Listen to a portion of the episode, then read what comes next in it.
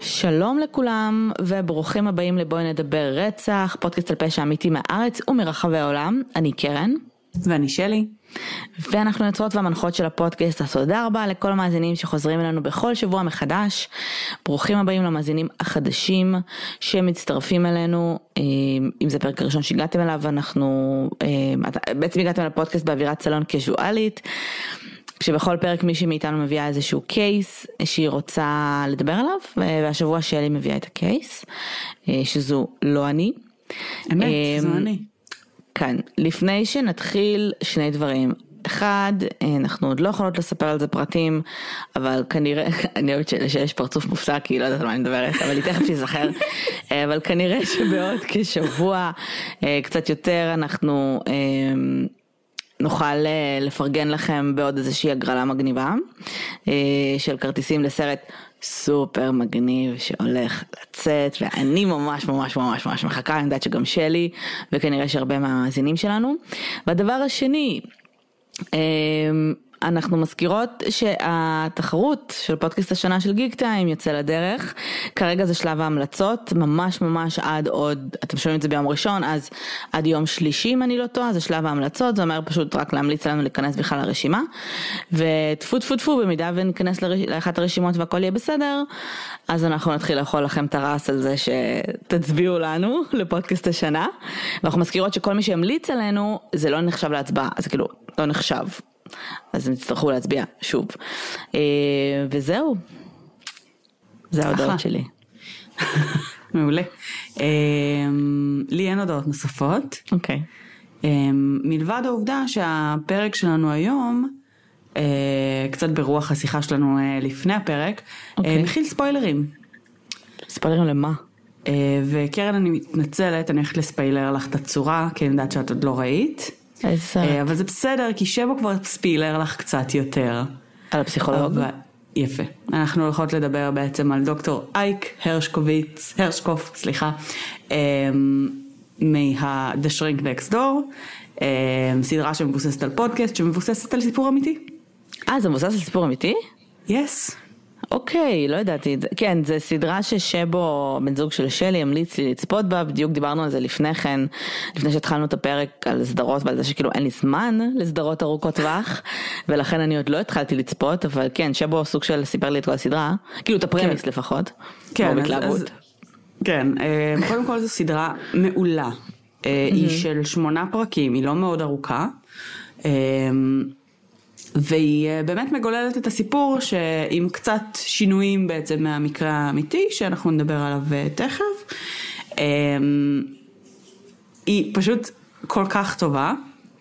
היא אה, בעצם השחקנים הראשיים שם זה פול רד וויל פרל שעושים באמת עבודה מאוד מאוד מאוד טובה כשתי דמויות דרמטיות, כאילו זה לא סדרה קומית בעיקרון, אבל הם כן מצליחים uh, כמובן uh, להפוך את זה גם קצת עם הומור שחור פה ושם, uh, מאוד חמוד, מאוד כיפי ומאוד גורם לך לנוע בחוסר נוחות בכיסא לאורך רוב הסדרה, כי הדפוסי פעולה וההתנהגויות שמוצגות שם הן באמת מאוד בעייתיות.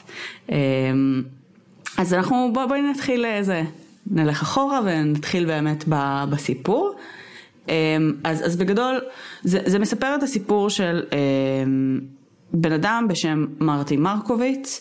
אמ, זה השמות האמיתיים כרגע? לא כן. הסדרה, אני מנסה להבין כן, מה האמת ומה לא. השמות אוקיי. של, של הרבה מהדמויות בסדרה גם זהה למציאות, שינו רק כמה שמות בסדרה, אבל בעצם הדמויות הראשיות, כאילו מרטי ואייק, לחלוטין אה, באמת אה, מאוד אה, קרובים, לה, כאילו זה השמות האמיתיים וגם הדמויות מאוד מבוססות יחסית על הסיפור. Mm-hmm. אז ב-1981 מרטי, מרקוביץ עובר תקופה קשה, הוא בן אדם בן 39, שבעצם בשנה האחרונה איבד את שני הוריו. אה, העסק המשפחתי בעצם, אה, עסק בעצם לבדים, אה, שעשה כל מיני בדים לתיאטרון וכל מיני דברים כאלה, וילונות כזה לתיאטרון. הורש לו, הוא בעצם קיבל בירושה להוביל את החברה. וזה מייצר קצת חיכוכים בתוך המשפחה עם הדוד שלו, שבעצם לא חושב שהוא suitable for the job, הוא בעצמו בכלל אה, אה, יש לו הכשרה כרואה חשבון, עורך דין, אה, יותר מהזוויות האלה, הרבה פחות ביזנסי לצורך העניין, אבל בכל זאת עסק משפחתי זה מה שההורים הורישו לו. גם הוא ואחותו בעצם באיזה מין תקופה לא הכי טובה ביניהם, יש קצת דיוני ירושה בין שניהם, אבל לא משהו מאוד, מאוד קריטי, אבל תקופה קשה בחיים שלו. זה לא פעם ראשונה שהוא בטיפול, אבל בעצם בשלב הזה הרב שלו אה, מפנה אותו אה, לפסיכיאטר מאוד משגשג מהקהילה היהודית אה, שלהם, כאילו בעצם מדברים על ניו יורק באייטיז וקהילות יהודיות. ואותו רופא בעצם נקרא אייזיק הרשקוף, ובעצם אנחנו נכיר אותו בהמשך כדוקטור אייק. אז, אז קודם כל דוקטור אייק הוא בחור אה, יהודי קטן ומלא בכריזמה, בכמויות, בטונות. אה, בן אדם שהיה בולט מהילדות שלו בערך, בכל מסגרת שהוא היה בה. אה, ובשלב אה, די מוקדם אה, בטיפול, מרטי משלבת, משתף את אייק, אה, שהוא וארוסתו נפרדו, גם זה קרה לאחרונה, בין השאר כי היא לא הסכימה לחתום על הסכם ממון. ו...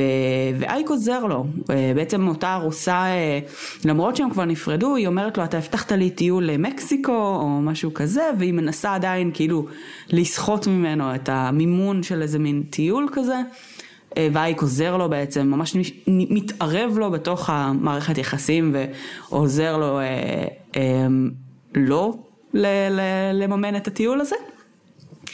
אה, ובין נבנה שם איזשהו אמון מאוד חזק, שבו אה, מרטי האמיתי מספר ברעיונות שלו, אה, שאייק אמר לו אל תדאג, אני אדאג לך, שום דבר רע יותר לא יקרא לך. והוא פשוט כאילו אומר לו, אתה איתי עכשיו.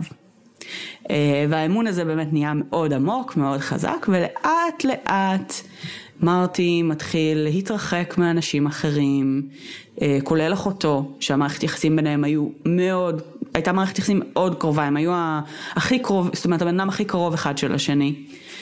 אה, זה מתחיל בעצם ב, בסוג של גם קצת אה, מניעה של מערכות יחסים בכל השנים שהוא היה בטיפול אצל אייק, שאנחנו מדברים על כמעט 30 שנה. אה, וואו. מרטי לא יוצא לדייטים. אה, אנחנו, אני מזכירה שהוא היה בן 39 כשהוא הגיע אליו. מה הוא אומר היה... לו בעצם? כאילו, אה, נגיד, הוא היה באמת היה מאוד קרוב, את אומרת שהוא היה מאוד קרוב mm-hmm. לאחותו, מה גרם לו לנתק את הקשר? כי מה? אז זה בעצם, אה, זה תהליך ארוך שבו הוא מטפטף לו לאט לאט, גם לגבי אנשים חדשים באופן כללי, וגם לגבי אחותו לצורך העניין, שכל מה שהם רוצים ממנו זה את הכסף שלו. הבנתי. הרבה מהדיונים בעצם עם אה, אחותו היו באמת בהקשר של הירושה ודברים שקשורים לזה והוא פשוט גורם לכך שמרטי, אה, הוא מבין שמרטי בן אדם מאוד אה, עמיד ולאט לאט הוא פשוט אומר, הוא מרחיק אותו על ידי, מאחרים על ידי זה שהוא אומר לו הם לא מעוניינים בך, הנה תראה הם רק רוצים את הכסף שלך, כנ"ל עם הירושה ובאמת עם פיליס אחותו מה שקורה זה שבסופו של דבר זה מגיע לאיזושהי נקודת רתיחה שבו היא, היא סוג של גונבת ממנו, כאילו לא סוג של, היא גונבת ממנו, והיא משאירה לו פתק של כאילו, אנחנו צריכים לדבר, בקטע שלי, היא מנסה למשוך את תשומת הלב שלו, אה, והוא בעצם מנתק איתה קשר בשלב הזה. אה, ולאט לאט לאט באמת אה, כל האנשים הקרובים נעלמים, עד למצב שמרטי ופיליס לא מדברים 27 שנים. כשהם גרים בלוק אחד מהשני. הוא היה הדוד המגניב של. הילדים שלה, הוא המערכת לא בקשר יחסים עם שלה. הילדים שלה גם?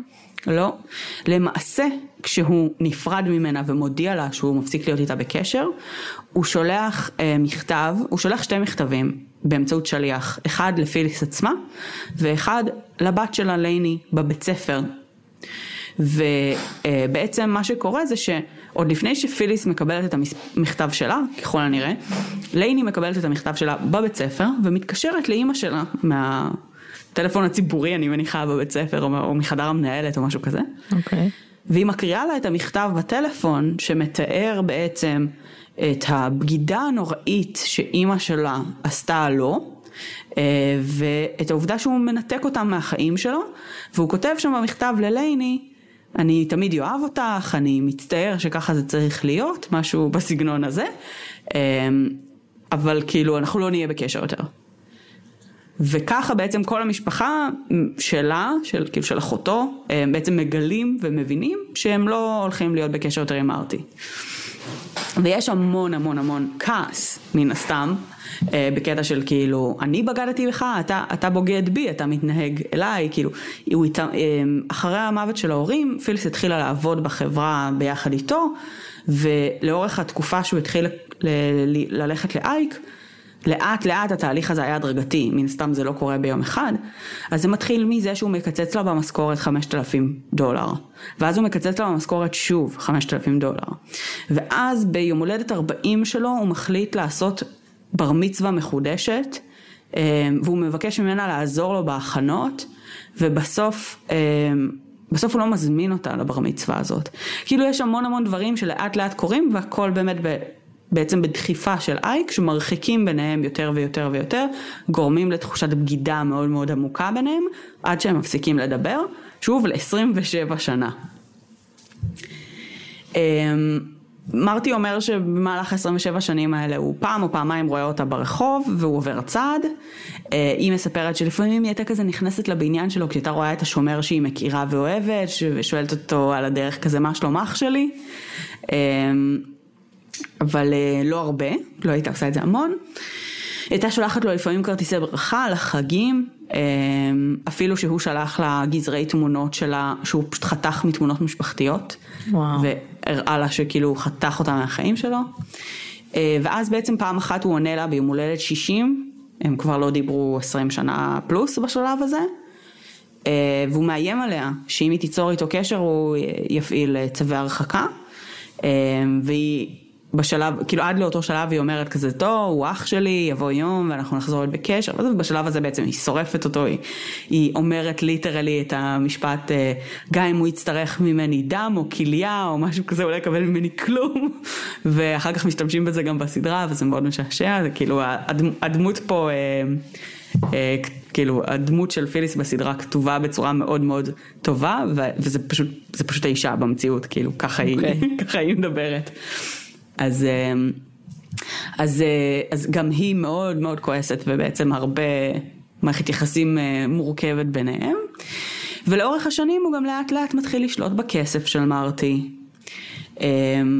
באיזשהו שלב הוא משכנע אותו והם מקימים ביחד קרן תרומה, שבעצם בקרן הזו שניהם חתומים, אבל רוב הכסף שנכנס היה הכסף של מרטי, ואחוז מאוד מאוד קטן משם היה הכסף של דוקטור אייק, ואייק בעצם מפזר צ'קים מהקרן הזו לבית ספר של הילדות שלו, ולכל מיני מקומות שהוא, היה, שהוא רוצה אה, לייצר מערכות יחסים איתם, לחלוטין לא דברים שבעצם תורמים בשום צורה למרטי עצמו, וגם לא, זאת אומרת, אין פה בכלל שאלה של, של לאן מוציאים את הכסף, אייק היה מחליט. אחר כך בעצם, ככל שהשנים מתקדמות, הוא מצליח לשכנע את מרטי גם בעצם להוריש פריטי מאץ' את כל רכושו לבקי, אשתו של אייק. ולילדות בעצם כ-second beneficiary עם, עם בקי לא בין החיים למשל, והופך להיות שותף בחשבון בנק שלו, בשוויץ. ו, ו, וכאילו בעצם הקלוז שלו הולכים ונהיים יותר ויותר עמוקים, הוא נכנס גם לתוך העסק שלו, כשבעסק שלו בעצם... רגע, בשלב הזה עדיין מטפל בו? כן, וואו. כן. אמ, אז, אז כמו שאמרנו, מרטי בשלב הזה כאילו מתייעץ עם אייק על הכל, הוא הבן אדם, הוא הבן אדם היחיד שיש לו בחיים, אז גם דברים עסקיים הוא מתייעץ איתו. ואז יום בהיר אחד, אה, אייק פשוט מגיע והופך להיות עובד בחברה, הוא הופך להיות נשיא החברה. עכשיו הוא משתמש בפסודוניים והוא קורא לעצמו אייק סטיבנס אז האנשים בחברה לא יודעים שזה אותו דוקטור אייק שהוא המטפל שלו אה, אבל הוא ממש נכנס לחברה, מחליט החלטות בחברה, גורם לתהליכים לפעול לצורה כזו או אחרת ומקבל על זה משכורת. ואז הם גם עוברים לגור איתו. מי זה הם? פריטי מאץ'. כל המשפחה אייק שלו? ואשתו והילדות. מה? בעצם למרטי אה, יש בית בהמפטונס, בית נופש כזה. אה, אז, אה, אז לאט לאט קורה שבעצם, הוא, הוא בהתחלה מזמין אותם להגיע מדי פעם בסופי שבוע ו... אה, והם הם משפחה שלמה, אז שהם יהיו בבית הגדול, אני אהיה ב guest house. אה, לא ברור אם זו הייתה הצעה של מרטי או לא. ולאט לאט אה, מרטי לא יכל להשאיר את האוכל שלו במטבח, אלא רק בחדרון שלו בגסט האוס. וכל הבית מלא בתמונות של דוקטור אייק עם כל מיני celebrities שהוא הצטלם איתם, ואין שום אזכור לזה שזה בכלל הבית של מרטי. my ולאט God. לאט אייק גורם לו גם למכור, אה, לקנות את הבית הצמוד ולחבר אותם ביחד ובונה שם מסלול גולף ומסלול טניס ומגרש כדורסל ומה שאת לא רוצה בערך. לכל אה, המאזינים שלנו שנמצאים כרגע בטיפול, זה לא תקין. זה לא תקין. זה ממש ממש לא תקין, יש אה, אמות אתיקה מאוד ספציפיות בטיפול, כן. גם מהצד של המטפל וגם מהצד של המטופל, ולא אמור להיווצר קשר אישי, כאילו תמיד יש קשר אישי, כן, בטיפול, אבל שזולג מחוץ ל... ל- לשעה בשבוע או מה שזה לא יהיה. כן. זה מאוד מאוד מוזר, אמ, זה לא סבבה. עכשיו, הוא כאילו, הוא, הוא פסיכיאטר, הוא מטפל בעוד אנשים באותו זמן? זו שאלה מצוינת. שכל הביצים אה, שלו מצא סל מאוד מאוד אה, מעניין. לא, אה. הוא מטפל בעוד אנשים בזמן הזה. אה, ואנחנו אה, תכף ניגע גם באיזה סיטואציות אה, זה פוגש את מרטי, כי זה נורא נחמד.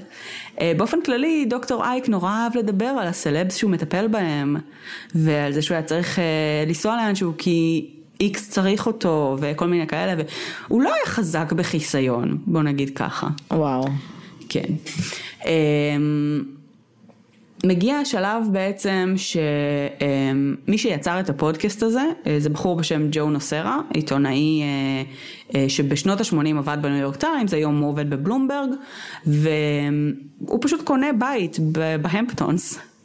ובשנות, הש... ב- האמת הוא קונה את הבית הזה ב-2010, 2011, משהו כזה, כבר בסוף התקופה של, אה, של זה, ויום בהיר אחד אה, מגיע אליו אה, בעצם בן אדם דופק בדלת ואומר לו שהפסיכיאטר שגר בבית ליד ישמח לארח אותו לארוחת ערב, הפסיכיאטר המכובד שגר בבית ליד ישמח לארח אותו לארוחת ערב ושיגיע ביום כזה וכזה ובשעה כזו וכזו. ו, ובעצם ג'ו נוסרה, אותו עיתונאי, אה, מגיע לארוחת ערב עם אשתו, לבית של אייק ואשתו בקי, אה, שהוא מספר שזו הייתה חוויה ביזארית שהם ממש לא נהנו ממנה והם רק חיפשו איך לברוח מזה, אבל הוא היה בטוח שמרטי הוא איש השירות של הבית, שהוא כזה איש החזקה, הוא היה רואה אותו כל הזמן מנקה בגינה בחצר, הוא היה אותו, רואה אותו עושה עבודות שירות, אוי. אה, אבל מי שהיה גר שם פר סי בעיניו או לפי ההבנה שלו היה דוקטור אייק. אמ, אז בעצם באמת הבית עצמו הופך להיות ממש כבר שלו, על התיבת דואר היה כתוב סטיבנס. לא היה כתוב, וואו. זאת אומרת, שזה הסודוניים שלו בעסק, אה, שזה הפך להיות בעצם השם שלו כיועץ עסקי, בנוסף לשם שלו כמטפל, ובנוסף היה לו איזה ארבעת אלפים אה, כרטיסי ביקור שונים, של כאילו בהתאם לתפקידים השונים שהוא עושה. וזה היה נראה כאילו יש לו באמת איזושהי רשת נורא רחבה של פעילות, אבל הרבה מזה היה באמת מרטי. Um, הוא היה מארח מסיבות, דוקטור אייק, uh, בבית הזה בהמפטונס, באופן קבוע, כאילו איזה כזה שלוש ארבע ב... um, בתקופה, כאילו חצי שנה, שנה, משהו כזה, המון מסיבות שבהם הוא היה מזמין כל מיני סלבריטיז ואנשים שהוא מכיר, כל מיני חברים, והרבה מטופלים. ויש תמונות ותיעודים בעצם של מספר מטופלים, שכאילו שלוש, ארבע, חמש, לא משנה, זה עדיין הזוי שמטופלים מגיעים למסיבות בריכה כן. בבית של הפסיכיאטר שלהם, ושיש מערכת יחסים מאוד אישית אה, וחוצה גבולות כן. בתוך הסיטואציה הזאת. ו, אה, וגם בעצם שנים אחר כך מרטי גילה ומצא ביחד עם פיליס מלא מתנות שאייק ובקי קיבלו. אה, בעצם באותן מסיבות כהמארחים הרשמיים של המסיבה הזאת, כאילו לכולם היה ברור שזה הבית של אייק. לרגע זה לא היה, לא היה ספק פה שבכלל מרטי הוא הבעלים של הבית הזה, מרוב. השליטה שלו בסיטואציה ובעצם הפיכה של המקום הזה לשלו. בנוסף, אה, אייק כתב הרבה, אה, הוא היה פסיכיאטר אה, מוכר, הוא כתב ספרים, הוא היה מרצה, היו כמה ספרי פשע שהוא ניסה לכתוב, כאלה של פסיכיאטר מתוחכם שמבצע פשעים, שלא פורסמו מעולם, אבל היו גם כל מיני ספרים שכן פורסמו, למשל אה, ספר אה, של עזרה עצמית על כעס, שנקרא Hello Darkness My Old Friend, Embracing Anger to Heal Your Life. Embracing Anger. אוקיי, כן. לא בסדר, אוקיי. ובאופן כללי ה-embracing anger הזה זה קצת המנטרה שהוא היה פועל בה. מה שהוא היה עושה עם מטופלים שהיו כועסים או פגועים מאנשים, הוא היה משתמש באנגר הזה כמתודולוגיה להרחיק את כל האנשים שסביבם, mm. והוא גם בספר הזה ממליץ את זה בגדול. אמ, די מטריד, אני חייבת להגיד. אה, הוא כתב גם ספר אה, ביוגרפי על אה, הקשר שלו עם אבא שלו שהיה ניצול שואה ואז כותב המון כתבות לעיתונות, הרצאות, כל מיני כאלה. את כל הדברים האלה מרטי היה מקליד עבורו בעצם בזמנם ביחד. הוא הפך מה זה בזמנם ביחד? במהלך הטיפול? בהמפטונס, בבית שלהם, הם, הם כבר. גרים ביחד, הם החברים הכי טובים, הם כל, הם כל המשפחה שיש למרטי, הילדות שלו קוראות לו אנקל מרטי, אבל בפועל מרטי הוא סוג של העבד שלו, הוא כן. עושה הכל עבורו, אמ, והוא גם משלם לו על הזמן הזה. מי משלם למי? מרטי משלם לדוקטור אייק על זה שהוא עובד בשבילו. הוא היה גובה לו שכר שעתי, עדיין כמטפל. ו, אמ, וזה התחיל אה, כמובן בקטן, שהוא היה עוזר לו נגיד להקליד כמה דברים לעיתונות, ומרטי הרגיש נורא כבוד על זה שהוא סומך עליו בדברים הנורא חשובים האלה, ועם הזמן זה הגיע למצב שהוא אמ, היה מבלה סופי שבוע שלמים בלשכתב מחדש את הספרים של אייק אחרי ההערות שהוא היה רושם לו, ו, וכאילו over and over again. ופשוט ליטרלי הגיע למצב שמרטי עושה הכל. פשוט הכל. הוא היה אה, אחראי בעצם ללכת עם מייקל לכל מיני ארוחות אה, יוקרה וכל מיני כאלה, ולצלם אותו עם סלבריטאים. אה, הוא היה מכין אוכל. שלו. כן, העוזר האישי שלו שמשלם לו על זה גם. כן. אה, וכאילו, והרבה מזה בעצם היה לדעתו היום, אה, קצת כי בעצם לקראת השנים המאוחרות, שאשתו של אייק והילדות כבר פחות היו מגיעות להמפטונס או כל מיני כאלה, אמ, למרטי לא היה חיים. למרטי לא היה שום דבר אחר. וכדי שאייק יוכל להמשיך אה, את המערכת יחסים הזאת, הוא היה צריך to keep him busy. אז הוא אומר שבעצם הרבה מהמשימות האלה שהוא נתן לו, להבנתו היום, הוא מרגיש שזה היה קצת כדי להשאיר אותו עסוק, כדי שהוא לא ילך ויעשה דברים אחרים, אמ, ויפתח חיים עצמאיים חס וחלילה. Mm. אמ, כן. אז אה, מדי פעם גם מייק היה נותן לו להקליד כל מיני נגיד מסמכים. אה, לפעמים היו דברים רפואיים על אה, לקוחו, כאילו בעצם מטופלים אחרים שלו, כל מיני מידע חסוי שמרטי נגיד לא היה אמור להיות חשוף אליו. כולל אגב, לאייק לא היה פקס, ולמרטי היה פקס במשרד. Mm-hmm. אז, אה, אז אייק אמר כאילו, בסדר, אז אני נות, נתתי למטופלים שלי את הפקס שלך, אה, לדוגמה, סיפור מפורסם עם פקס מקורטני להב, שהייתה מטופלת שלו, mm-hmm. שבעצם הפקס המאוד אישי הזה נשלח למרטי למשרד, ולא לדוקטור אייק המטפל שלה. וואו. זאת אומרת שהחיסיון פה היה בהחלט בעייתי. היה איזשהו ניסיון אובססיבי של אייק לפרסם את הספרים שלו שהוא כתב, mm-hmm. ואחד המקומות אה, בעצם שבו הוא היה יכול לעשות הכי הרבה קונקשנים כזה ו mingling בתעשייה, היה הפן גאלה. הפן גאלה זה אירוע יוקרתי בטירוף, שמקום בו עולה לא מעט כסף. ומה שאייק היה עושה זה היה בעצם קונה שולחן שלם עם מלא מקומות, ומתחיל להזמין אנשים שהוא רוצה לייצר איתם מערכת יחסים. הכל כמובן על חשבונו של מרטי. כן. כי למה לא? באמת כי למה לא? מה זה הדבר הזה? אמ, וככה בעצם הדברים מתמשכים, עד שבעצם מגיע השלב שבו מרטי מבין שהוא מרגיש קצת מנוצל, אבל זה החבר הכי טוב שלו, זה כל המשפחה שלו. זה, הבן, זאת אומרת, זה הרבה יותר עמוק מנישואים בשלב הזה, כי לא רק כן. שלבן אדם יש, הוא שותף מלא איתו בהכל, גם בעסק, גם בבנק, גם בבית. כאילו להתנתק מסוג המערכת יחסים הזאת זה קצת יותר קשה. כן. ולאט לאט באמת הוא, הוא מתחיל, אה, מתחילים ליפול אה, למרטי הסימונים, שהוא בעצם מבזבז כל כך הרבה זמן ועושה כל כך הרבה בשביל החבר הכי טוב שלו, שאותו הוא אה, מעריץ כל כך. אבל באמת הוא ממשיך לשלם לו. ו... ואמרנו גם קודם שהוא גם קצת אה, כזה בן אדם של מספרים, אז, יו, אז חודש אחד הוא מגיע למצב שהוא משלם לו 14 אלף דולר. והוא אומר, זה לא תקין, כאילו משהו פה לא בסדר. שאני משלם לו 14 אלף דולר ואני מרגיש שאני כל הזמן עושה דברים בשבילו, ולי אין חיים משל עצמי. Mm-hmm. אבל הוא לא מבין את זה עדיין לעומק בשלב הזה. אחרי כמה שנים הוא בכלל מעלה את השאלה הזאת? מה, מה, מה, מה גרם לו פתאום לחשוב על זה? כאילו, 27 שנה אתה חי ככה. יפה.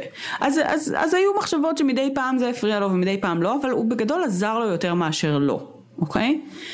היו שני גורמים אה, שגרמו למרטי לאט לאט להבין שמשהו פה לא בסדר. גורם אחד היה העובדה שבעצם העסק כבר התחיל אה, לדשדש.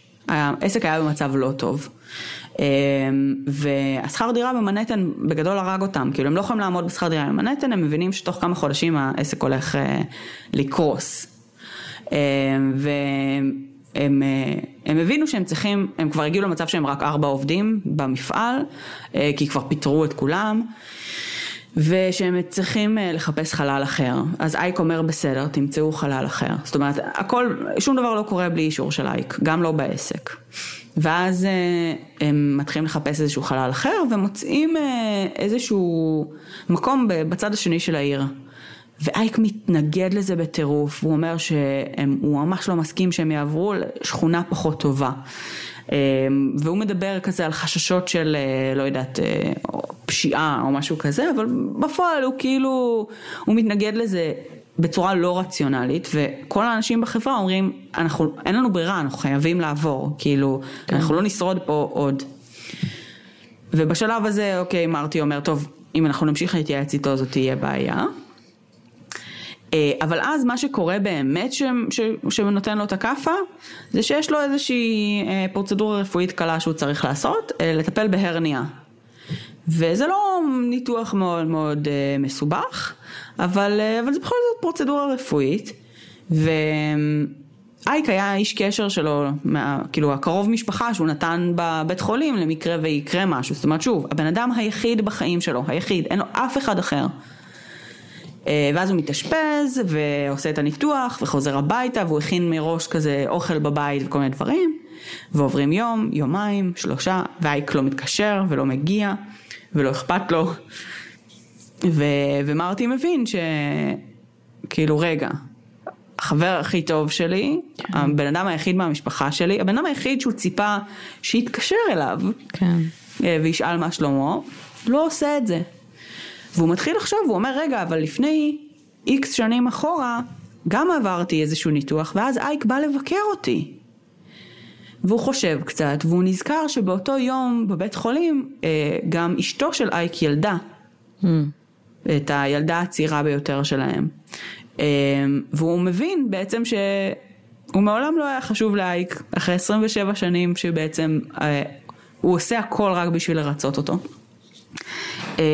ואז הוא, הוא באמת אה, עושה החלטה והוא אה, לוקח ממנו צעד אחורה.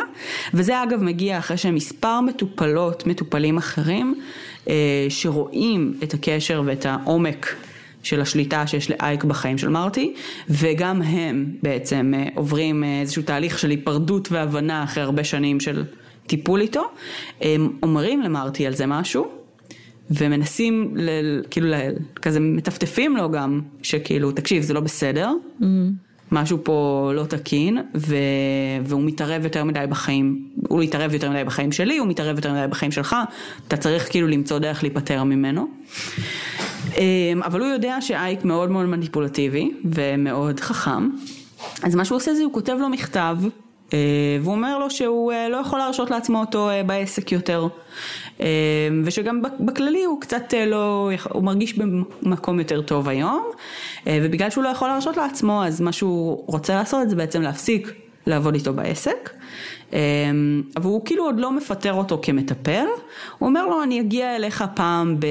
כשאני צריך, אה, אולי פעם בשבוע, ואם אני אצטרך יותר אני מקווה שתהיה פנוי, ואם לא תהיה פנוי אני, זה סיכון שאני מבין שאני לוקח, כותב לו מכתב, לא מדבר איתו על זה בצורה mm-hmm. מילולית. אה, אייק מחזיר לו במכתב, אה, בכתב יד, אה, וחופר שם על כמה שהוא חושב שזו טעות מצידו וכל מיני זה, אבל גם בצורה מאוד מניפולטיבית כותב לו כזה, אל תדאג, אני דווקא שמח שמתפנה לי עוד זמן לקחת תעריף מלא, ואני לא, כאילו, בקטע של אתה לא פוגע בי בשום צורה ברמה הכלכלית. אבל הוא באמת אה, מנסה לשכנע אותו כן להמשיך בטיפול פרטני לפחות. חותם לאו אייק, שאני חושבת שזה נורא כן. מקצועי פה. כן. אמ, ו- ומרטי בשלב הזה כבר מבין, אה, זאת אומרת נופלים לו עוד כמה אסימונים והוא לא עונה לו יותר. מה עם החשבון ו... בנק שלו, הוא מוריד אותו כאילו? אז כן, אז הוא הולך והוא מוריד אותו מכל מקום שהוא יכול והוא משנה את הצוואה שלו לפיליס והילדות שלה. אמ, ולאט לאט בעצם הוא מתחיל לנסות לקבל מחזרה את החיים שלו. אחד הדברים הראשונים שגורמים לו אגב להבין את זה, זה שאייק אה, הביא לו עובד לחברה, מישהו שהיה איתו בבית ספר, שהוא כאילו בעצם חבר של אייק בפועל. אמ, ובשלב הזה, באיזושהי סיטואציה בחברה, בעצם כן יוצא להם לדבר קצת על הסיטואציה ועל המערכת היחסים של מרטי ואייק שבעצם had a falling out מה שנקרא. ואותו חבר אומר לו תקשיב משהו כאילו הוא אומר לו בגדול ש- he wants to punch him. כאילו שזה ממש ממש לא בסדר אה, ושהוא מזועזע מזה. ואז נופלים למרטי עוד אסימונים ולאט לאט הוא מתחיל להבין יותר ויותר שהוא נוצל במשך שלושה עשורים על ידי המטפל שלו בצורה מאוד קיצונית. אה, ו... ובעצם מה שקורה זה שאותו עיתונאי, אותו אה, ג'ו הזה, אה, יום בהיר אחד פוגש את מרטי ב...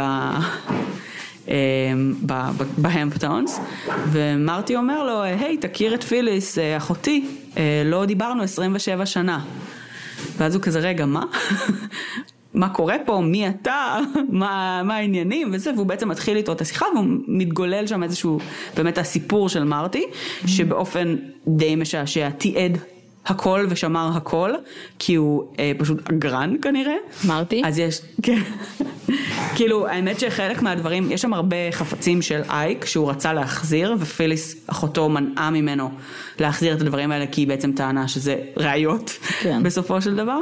אה, אבל... אה, זאת אומרת, הוא גם שמר עדויות ברמת הספרי חשבונות, ברמת הקבלות, ברמת הדברים האלה שרוב האנשים לא שומרים. נכון. אה, מה שבאמת יכל לבוא ולהראות שלאורך כל השנים האלה הוא המשיך לשלם לו והוא אה, באמת אה, המשיך להיות בטיפול תוך כדי שהוא גר אצלו בבית וכל מיני דברים כאלה.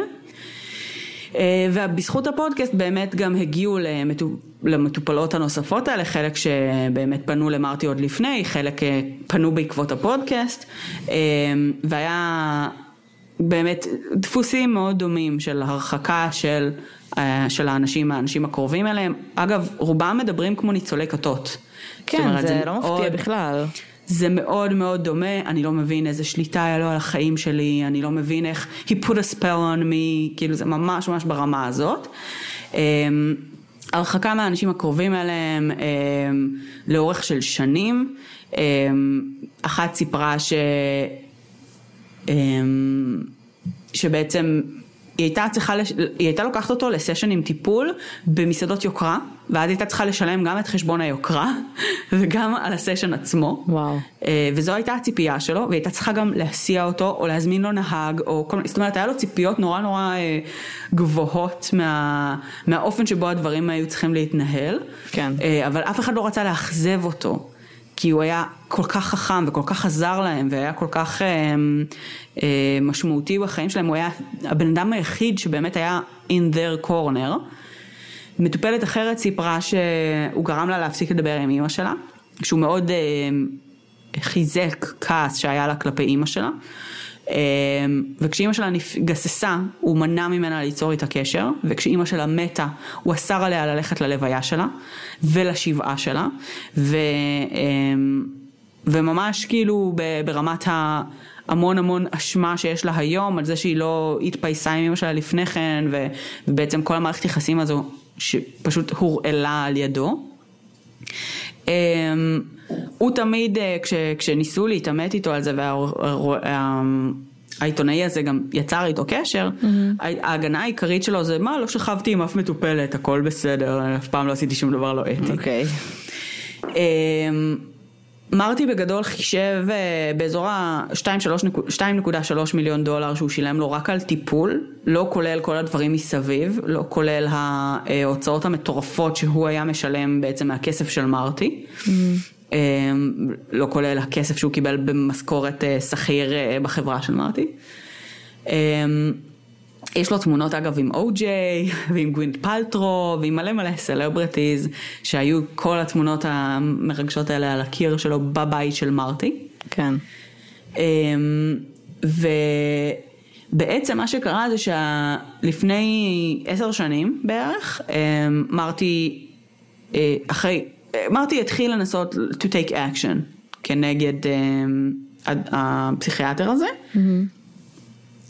והוא גם לא היה התלונה היחידה שהם קיבלו, זאת אומרת הוא כן עודד, אה, או עודד או שהגיע בלי קשר אליו בעצם אה, ממטופלות אחרות.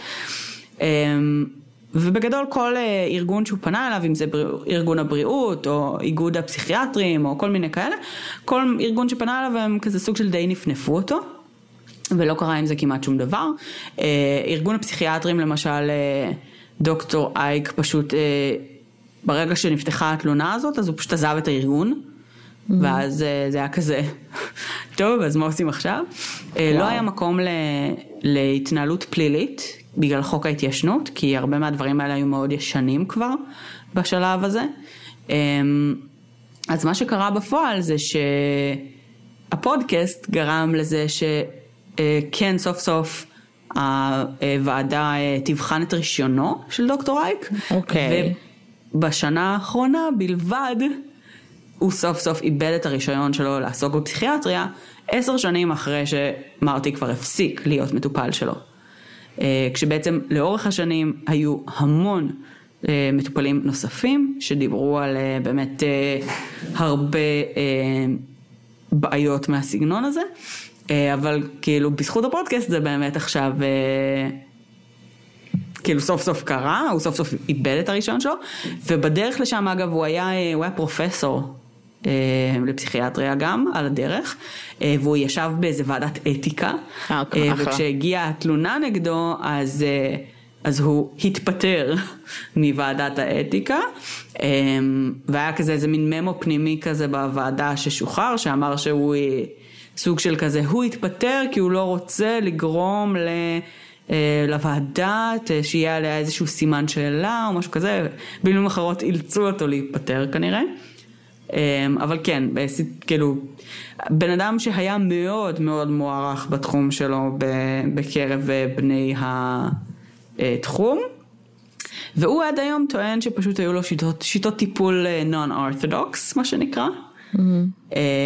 ושבעצם רמת השליטה שהייתה לו אה, בחיים של מרטי הייתה לחלוטין אה, מבחירה ומרצון, ושמרטי היה בן אדם מבוגר ואינטליגנט, שהיה יכול בכל זמן נתון לעשות מה שהוא רוצה, והוא לא היה תחת שום רמה של איום whatsoever. ובאמת לצורך העניין המטופלות האחרות שכן אה, came forward בעקבות הפודקאסט למשל, הם לא עשו עם זה שום דבר כי גם לא היה להם, היה להם, לא היה להם ספק שאף אחד לא יאמין להם, זאת אומרת ש... כשההתנהלות הזאת לא הייתה אשמתן. כן. ורק בגלל שאמרתי באמת היה תיעודים, אה, בעיקר על השליטה הכלכלית והמעבר גבולות המאוד מאוד לא תקין שלו כפסיכיאטר, אה, אז, אז באמת היה אפשר לבוא ולהגיד אה, שמשהו פה הוא fucked up. וזהו, ועכשיו זו סדרה, כפי שהבנת, כן. באפל TV, והיא, כאילו יש בה כמה דברים קטנים שלא היו בסיפור, בסיפור האמיתי, אבל היא די מדויקת להפליא. אוקיי. Okay. כי זה פשוט בגדול, כי הסיפור האמיתי כל כך ביזארי באיצלף, אני מרגישה שאני לא עשיתי לו חסד עכשיו, בוא נגיד ככה. לא. כי זה פשוט כל כך fucked up. אה, ברמה קיצונית. הסדרה מצליחה לעשות את המניירות הקטנות האלה של כאילו, כן כן אני עוזר לך והוא באמת עוזר לו והוא באמת נותן לו כלים והוא כאילו אה, מלמד אותו בעצם כל מיני דברים. אבל, אה, אבל תוך כדי פשוט אני ארחיק אותך מכל העולם כולו ואשלוט כן. לך בחיים בצורה אבסולוטית וזה עשוי באמת בצורה די מדהימה בסדרה.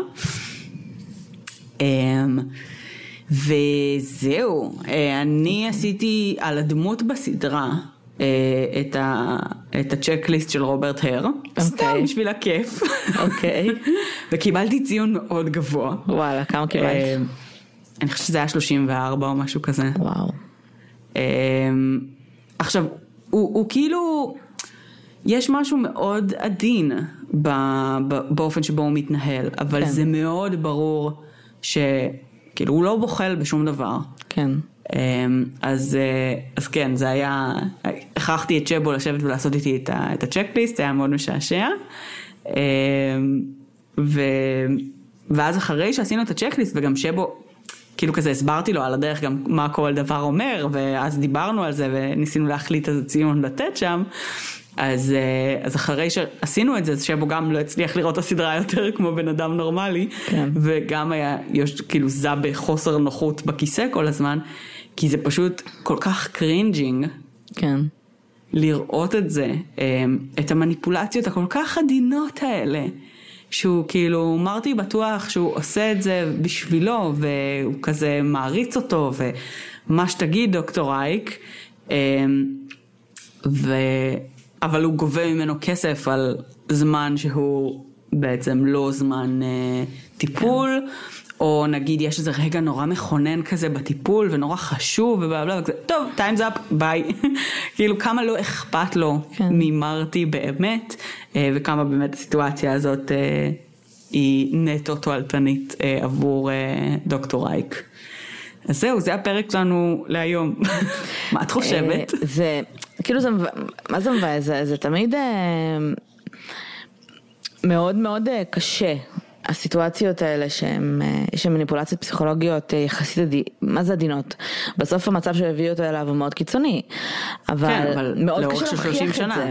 כן, כאילו כן. מאוד קשה להוכיח את זה. כי אתה באמת הרבה פעמים מרגיש שאתה משוגע, ו- ומאוד קל להגיד, אוקיי, אתה בן אדם בוגר, קום ותעשה, ו- ו- ו- לא, לא התרעתי מינית אף אחד, לא גנבתי ממך, לא גרמתי לך לעשות משהו נגד רצונך. בגלל זה תמיד בסיטואציות כאלה כשיש, אה, בדרך כלל לוקחים למישהו את הרישיון, זה כלום, זה כאילו, א' זה אחרי 30 שנה, הוא בן 70, הוא כבר עשה את זה המון זמן, ב', מי, מי, מי, מי כאילו אה, מוודא שהוא לא ממשיך לטפל בלי רישיון?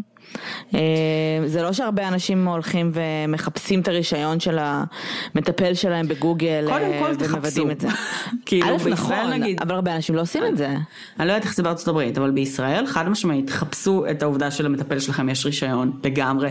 יש מאגר באינטרנט, אתם כן. יכולים לגשת למידע הזה, אתם אמורים לגשת למידע הזה, תעשו את זה. אלא אם כן אתם אצל מטפל NLP או משהו אחר, או יועץ זוגי כלשהו. ואז הלאה בבאללה. ללא הכשרה. אה, כן. לכו לאנשים שהוכשרו. לכו, כן, לכו לאנשים שהוכשרו, אה, זה ממש חשוב. כן. אה, ובאופן כללי הנושא הזה של, מסתבר, של פסיכיאטרים זה, זה נקרא נראה לי פסיכיאטרים מתעמרים, אבל זה, זה לא בדיוק, כאילו נראה לי שזה נכנס תחת הקטגוריה הזאת, כן. אבל יש עוד כמה סיפורים כאלה שהתפרסמו בשנים האחרונות, כמו אה, בריאן ווילסון נראה לי מהביץ' בויז, שהפסיכיאטרית שלו, או, או מטפלת, לא משנה איזה, אמ, גם נתקע אותו, בעצם גרמה לו לנתק קשרים וכל מיני כאלה, וכאילו יש כמה סיפורים כאלה, זה, זה תחום שהוא קיים, יש בוא. מטפלים שמנצלים את הכוח שלהם, זה לא אומר שכל המטפלים עושים את זה, בוא. ולכו לטיפול, זה, טיפול זה דבר טוב, אבל באמת חשוב לשים לב כשהולכים לטיפול, ב... ש, של גבולות לא נחצים, אמ, גם לא קטנים, ופשוט באמת שזה יהיה מאוד מאוד ברור. לצורך העניין אמרתי, את יכולה לנחש שהוא מעולם לא חזר לטיפול. אה, טיפול זה גם, כאילו, פסיכולוגים, פסיכיאטרים, בני אדם, בסדר? אה, וכמו שיש בני אדם אה, שמונעים מכל מיני דברים שליליים בעולם, אז חלק מהם גם פסיכיאטרים. עכשיו, הרוב לא, בסדר? אבל כן צריך לקחת את זה בחשבון. עכשיו, סיטואציה באמת מאוד מאוד קשה, כי בלאו הכי כשאתה מגיע לטיפול, אתה נמצא במקום נורא פגיע.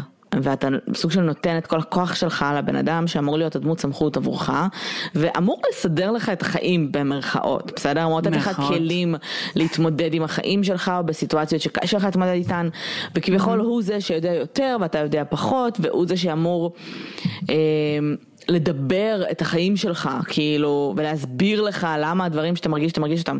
ולכן נורא קל, קל לגבולות לחצות אגב. כאילו יש הרבה אנשים, mm-hmm. לא יודעת אם הרבה, אבל יש אנשים שמתאהבים אה, בפסיכולוגים שלהם, בפסיכיאטרים שלהם, נכון. אה, לפעמים גם להפך, כן? אבל כאילו פסיכיאטר או פסיכולוג לא נקרא לזה אפילו טוב, אני אקרא לזה כאילו מקצועי, אה, יודע לעצור את הדברים האלה ולפעמים אפילו להחליט שמפסיקים טיפול בגלל זה, או מעבירים לפסיכולוג אחר, mm-hmm. כדי לא ליצור נזק, בסדר? כי מאוד קל ליצור נזק בסיטואציות האלה.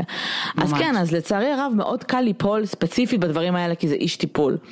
מצד שני, תמיד תמיד תזכרו in the back of your mind, שזה בן אדם, ואם בן אדם מציע לכם איזשהו טיפול אלטרנטיבי מטורף, אה, שאולי אתם לא מרגישים בנוח איתו, ומעולם לא שמעתם עליו נגיד, אולי לא כדאי לקפוץ כאילו עם עיניים אה, עצומות אחורה. אה, ורגע לחשוב על הדברים האלה כמה פעמים. אה, וכן, זה, זה מאוד קשוח, זה... אין מה לעשות, אנחנו לא חיים בעולם מושלם, לצערי. לגמרי, וגם צריך לזכור שבסופו של דבר, כל, כל מקצוע יש מניעים שונים לבצע אותו. נכון. כשפנו לדוקטור אייק יש אה, חצי אחות, שהם לא כל כך בקשר, mm-hmm. מעולם לא היו ממש בקשר, אה, אבל זאת אומרת כאילו כזה, בשנים האחרונות הם ממש לא מדברים, ופעם הם היו כזה on, on occasions, ופנו אליה ושאלו אותה כזה קצת עליו, שאלו אותה למה את חושבת שהוא הלך ללמוד פסיכיאטריה? אז היא אמרה, לא יודעת, כי הוא רצה. שזו תשובה מאוד uh, מדויקת, uh, וכי נראה לי שככה הוא יוכל, uh, שיש לו יותר שליטה על חיים של אנשים. זאת אומרת מראש, כן. גם כאילו המוטיבציות שלו הם אף פעם לא היו באמת לטפל, גם בסיטואציות שהוא באמת מאוד עזר למטופלים שלו, והוא באמת עזר להם. אבל זה לא היה אף פעם כי הוא היה אמפתי כלפיהם. כן. זה לא היה אף פעם כי באמת הוא רצה לעזור להם, כמו שהוא ניסה לעשות את מה שמצפים ממנו לעשות כדי שהוא יוכל לקבל את מה שהוא רוצה באמת. כן, הוא אהב את הכוח, הוא אהב את השליטה, ובסדר, yes. מה לעשות. אנחנו גם יודעים, הרבה פעמים אנשים, אה, את יודעת, מנתחים ממש ממש מוצלחים וטובים. אומרים שמנתח חייב להיות נרקיסיסט, כאילו במובן מסוים. אה, זה, זה חייב להיות חסר פחד, חייב להתנהל בצורה שהיא לא בהכרח אה, צורה שאנחנו כאילו מצפים. וזה נכון גם לכל מיני, עכשיו ברור שפסיכולוגים פסיכיאטרים רצוי שתהיה להם אמפתיה. אה, זה האלף בית כאילו של טיפול. כן. אבל אה, בסדר, אין מה לעשות. אנחנו כן. כולנו אנשים ו... ואגב אם אתם הולכים לטיפול בלי קשר לפסיכולוג טוב, פסיכולוג רע, ווטאבר. אתם הולכים לטיפול, אחרי סשן שניים אתם מרגישים שכאילו אין כימיה, בסדר? מותר לכם לעזוב את המטפל שלכם. זה בסדר וזה לגיטימי, אמ, כי בסוף אתם צריכים למצוא את הבן אדם שאתם מרגישים איתו בנוח. נכון, כי, זה... ומשלמים על זה כסף מאוד מאוד אה, יפה מהכיס, אז זה בסדר גם. זה לא רק בסדר, זה מצופה. זאת זה אומרת, מצופה. אה, למצוא מטפל טוב זה כמו למצוא חבר, כמו למצוא בן זוג, כמו למצוא אה, אה, כל דבר. כאילו זה בן אדם שאתה צריך שתהיה לך דינמיקה מאוד מאוד טובה איתו, וזה בסדר לצאת לדייטים. כן, כן, חד משמעית. זה, ממש לגיטימי. אף אחד לא מתחתן עם הדייט הראשון שלו, הכל נכון. טוב. הר- רוב כאילו, האנשים לפחות לא מתחתנים רוב בדייט האנשים הראשון לא. שלהם. נכון. ואם אתם כן, כאילו אם מצאתם את המטפל שלכם בדייט הראשון, מצוין. אה, מותר לכם. להחליט אחרי טיפול אחד, שניים, עשר, שאולי זה לא עובד לכם, ואגב גם תשימו לב ש... מאוד מבלבל העולם הזה של בריאות הנפש היום, אבל שכאילו יש המון המון סוגים של טיפולים. ו-educate yourself ותשאלו את המטפלים שלכם עליהם, כי יש מצב שהדברים שאתם צריכים עזרה בהם, או, או דברים שאם אתם הולכים כי אתם צריכים איזושהי עזרה ולא באופן כללי, יכול להיות שטיפול אחד מתאים לכם יותר מטיפול אחר, אז כאילו, לגמרי. אה, אבל אם אתם מרגישים שמשהו לא נכון, ומרגישים שעושה לכם יותר רע מטוב, גם אם אומרים לכם שזה ירידה ל- ל- לעלייה, תפקפקו בדברים, זה בסדר. אני, אני רוצה להסתייג מהאמירה הזאת, כי מרטי היה בטוח שזה עושה לו יותר טוב מרע, אוקיי? זאת אומרת, דווקא במצבים הכי בעייתיים, הרבה פעמים הקונספציה היא שהוא עושה יותר טוב מרע, אבל השינויים ולכן זה הקיצוניים בסדר. האלה של... אה, אה, אז זה 30 שנה לקח לשינויים הקיצוניים. לא, אבל לנתק קשר מהמשפחה, אה, כן. כאילו דברים שהם קיצוניים, כאילו זה... זה נכון, קיצוני. אבל זה קורה בהדרגה, וזה, וזה יושב על חיכוכים אמיתיים, ואת יודעת, ו- וקונפליקטים אמיתיים בין אנשים, ואז הוא בא ואומר, כאילו, הוא זה שבא ואומר לך שזה לא נורמלי. כן. מבינה? כאילו, הוא האוטוריטה. אז כן חשוב לבוא ולהגיד שזה לא רק העניין של כאילו, אם זה לא מרגיש טוב, אלא זה גם עניין של קצת שחור ולבן. כן. יש דברים מסוימים שלא צריכים לקרות עם מטפל, יש גבולות מסוימים שלא צריכות, צריכים להיחצות. ואם המטפל שלכם חוצה גבולות, משהו לא בסדר. כאילו, זה צריך להיות כזה, כן. בעיקרון. אמ, אז כן, אז אה, לגמרי לשים לב אה, ולא לא אמורה להיות לאף גורם מטפל שלכם שום רמה של שליטה על החיים שלכם אה, וזה מגניב אם אתם מאוד מיודדים ומחבבים את המטפל שלכם אבל בעיקרון היום לדעתי ההגדרה לפחות בארצות הברית היא ש-once a patient always a patient זאת אומרת גם אם היית מטופל לשעבר אה, יש עדיין גבולות מסוימים שאסור לחצות, כי המערכת יחסים הזאת מעולם לא תהיה שוויונית באמת, נכון. ו... אה, ויש היום הבנה לזה, אה, יכול להיות שבשנות ה-80 ההבנה לזה הייתה קצת פחות רופפת, אבל היא עדיין הייתה כנראה לא, כאילו, עדיין היה מאוד ברור שמה שאייק עושה כנראה לא תקין, אבל, אבל היום זה, זה באמת, אין פה סימני שאלה בכלל. אגב, הסיבה שלקח להם עשר שנים לעשות עם זה משהו, זה כי נורא לא אוהבים אה, להתערב ברישיון אה, לעסוק. אה, כי זה יכול לייצר הרבה בעיות של טראסט בקהילה, וכאילו, ולכן משתדלים לא לעשות את זה, אלא אם כן במצבים נורא נורא קיצוניים.